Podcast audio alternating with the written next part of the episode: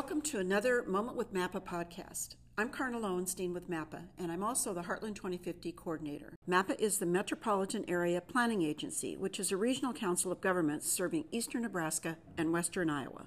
So we bring local and regional officials together with citizens to connect and plan for the future. Heartland 2050 is the community driven planning initiative that I lead. We encourage stakeholders from across the region to think big picture and work towards a common vision for the Omaha Council Bluffs metro area.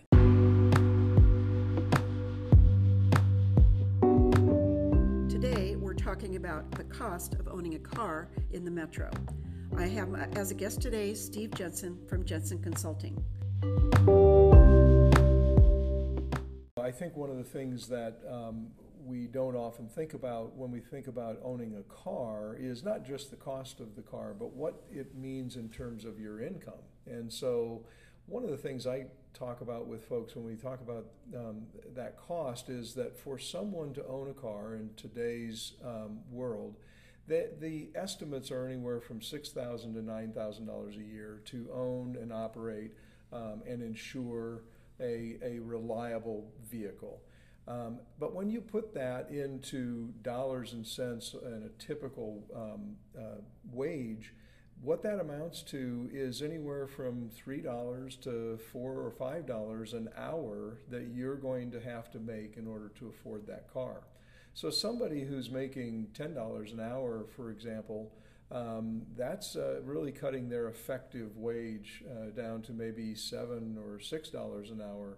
Uh, or the reverse would be if they could give up their car and had a job where they could use mass transit or uh, walk to work, even better. Um, they're essentially giving themselves a, a, three to four dollar an hour pay raise.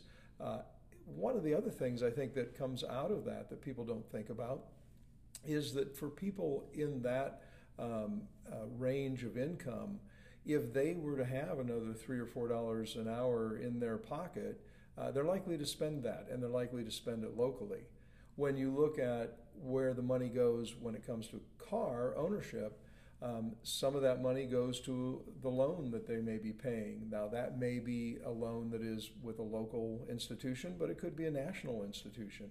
It also would be uh, money that uh, would go for gas or oil. That kind of thing would also go to a national company.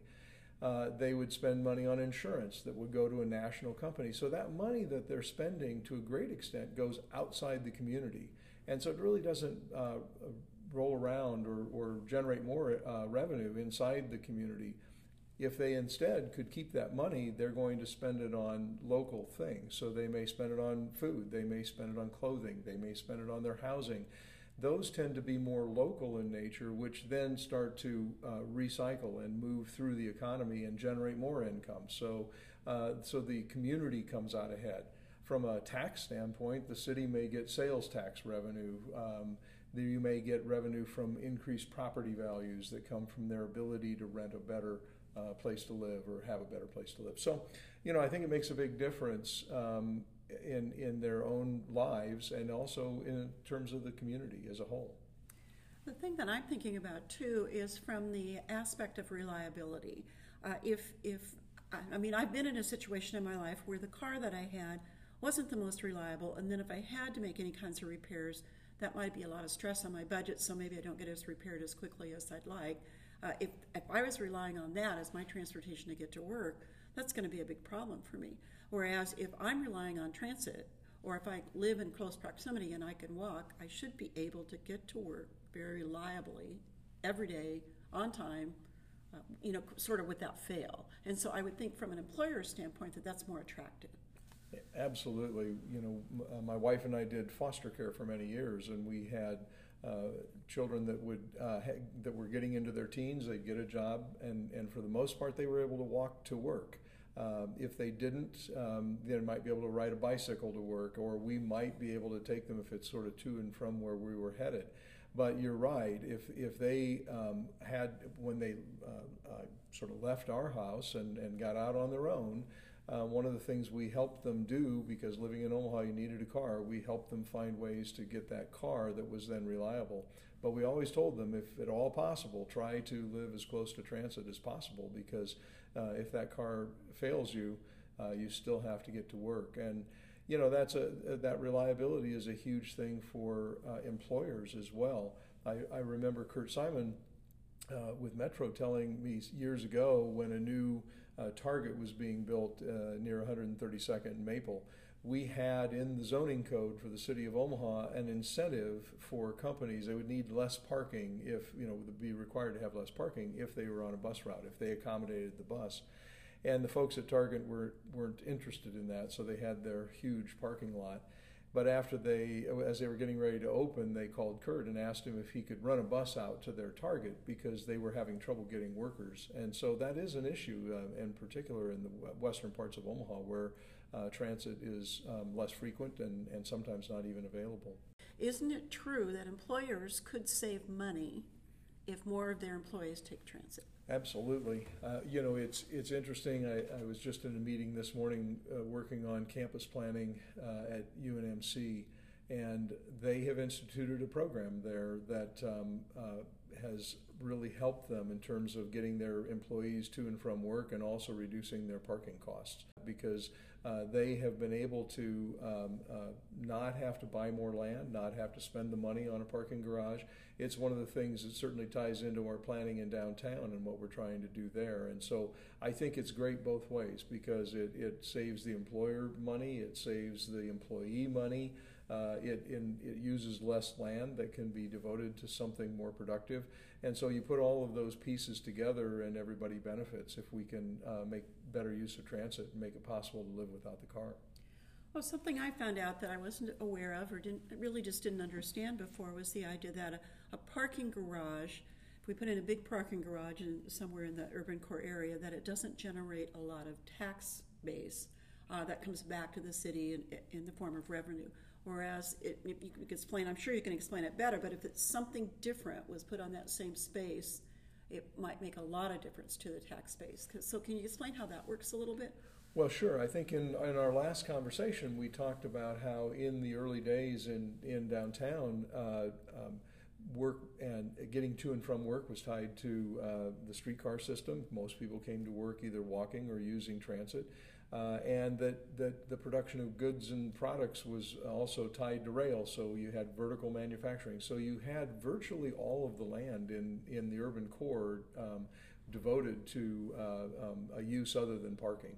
Parking came along in the 20s uh, uh, through the, the 40s, but for the most part, that parking was on street, and so it really didn't take up a lot of land either. Um, but after World War II, when we moved into the era of, of using the automobile as our primary mode of transportation, little by little in downtown Omaha, we saw more and more land devoted to the automobile in the form of parking lots originally and then later parking garages. And that's very expensive. So you look today at, at cost of a parking stall in a garage might be 25000 or more per stall. Um, no, so it's a, I'm going to interrupt you there. Explain what you mean when you say 25000 per stall, because that doesn't mean as a consumer I'm paying $25,000 to use that stall. So what are what are those costs involved in that 25000 Sure. The cost of constructing that parking garage, you can, as a rule of thumb, say $25,000 per parking stall. So if you had a um, a 600 car uh, uh, parking garage, you're looking at millions and millions of dollars to, to build that garage. So, you know, in downtown, although it costs a lot to construct that garage from a tax standpoint, um, it may not generate much in the way of taxable value on the property because it's calculated differently from the standpoint of the county assessor. On the other hand, if that same land had a building on it, it's going to generate a lot more pro- property tax revenue. So, from a from a, a tax standpoint, you're going to get a lot less land. And so, when you look at downtown Omaha, uh, back in the 40s, you saw very little land devoted to parking, so most of the land had a building on it, generated a lot of taxable income uh, for the uh, taxing authorities. Today, um, maybe 50% of the land in downtown uh, ends up having some form of um, uh, transportation related um, use. So, whether it's right of way or it is um, parking lots or parking structures, we've devoted a lot of our land in downtown to um, uses other than buildings.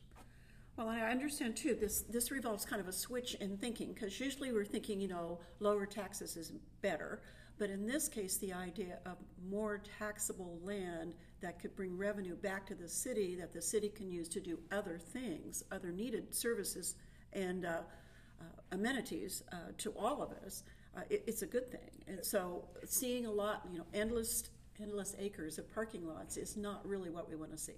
Right, and and you know when you think about it, it's not just the city. Um, one big impact has been on the Omaha public school system. So if you think about downtown being that um, generator of tax revenue for the Omaha public school system when it was really um, heavily developed with buildings, um, that was a big source of revenue. Today, as that land has converted from, from building and jobs uh, to uh, parking, that revenue uh, you know goes down. So um, so it's not just the city of Omaha; it's all of the taxing entities, and, and OPS is certainly one of those. Um, so yes, the more land we could devote to buildings, the more jobs we would have in downtown. The more jobs we have in downtown, the closer proximity to lower income neighborhoods, places where those jobs are really important. Um, and so one of the things we saw in downtown between 1963 and today is that we had 48,000 jobs in downtown in 1963. Um, and we had about 25,000 parking stalls. Today, we have about 27,000 jobs in downtown, and we have around 42 or 3,000 parking stalls. And at any given point in time, about half of those stalls are empty. So we're really devoting a lot of land to very low value property that doesn't generate a lot, a lot of taxes, and we're taking land that could otherwise be used for buildings and jobs. And I understand when we compare ourselves to other metro areas that might be similar that uh, the amount of parking that we have allocated is is almost like an outliner. It's like it's way out of whack with uh, what we see with other uh, similar metros. Is that correct? Absolutely. If you look at all of our neighbors, the major cities uh, surrounding us, whether it's Minneapolis or Denver or Kansas City or Chicago or St. Louis, uh, you know, all of those cities have invested more in transit and and, and uh, as a result have much more dense downtowns. And so Denver, for example, has about the same number of parking stalls as Omaha in its downtown, uh, so around 42, 43,000 parking stalls. But uh, where we have 27,000 jobs, they have over 125,000 jobs in their downtown. So, you know, again, that's a place where we think Omaha could really benefit from investing more in transit and relying less on the automobile. Okay, so I think what we've learned today, or certainly what I've learned, is there there's a, a high price tag to an auto-centric uh, metro area. Not that everyone or anyone who wants to drive a car can't, but the idea that if I would like to get to work other ways, or need to get to work, or uh, the things that I need to do other ways, that there's options available for me, and that it's not just a burden on those trying to get to work, it's a burden on the employers. And I can see that there's benefit to us as a metro area to looking at things from a different way and maybe taking a different strategy in the future. So I thank you for your time today. It's just been another moment with MAPA, and uh, today featuring Steve Jensen of Jensen Consulting.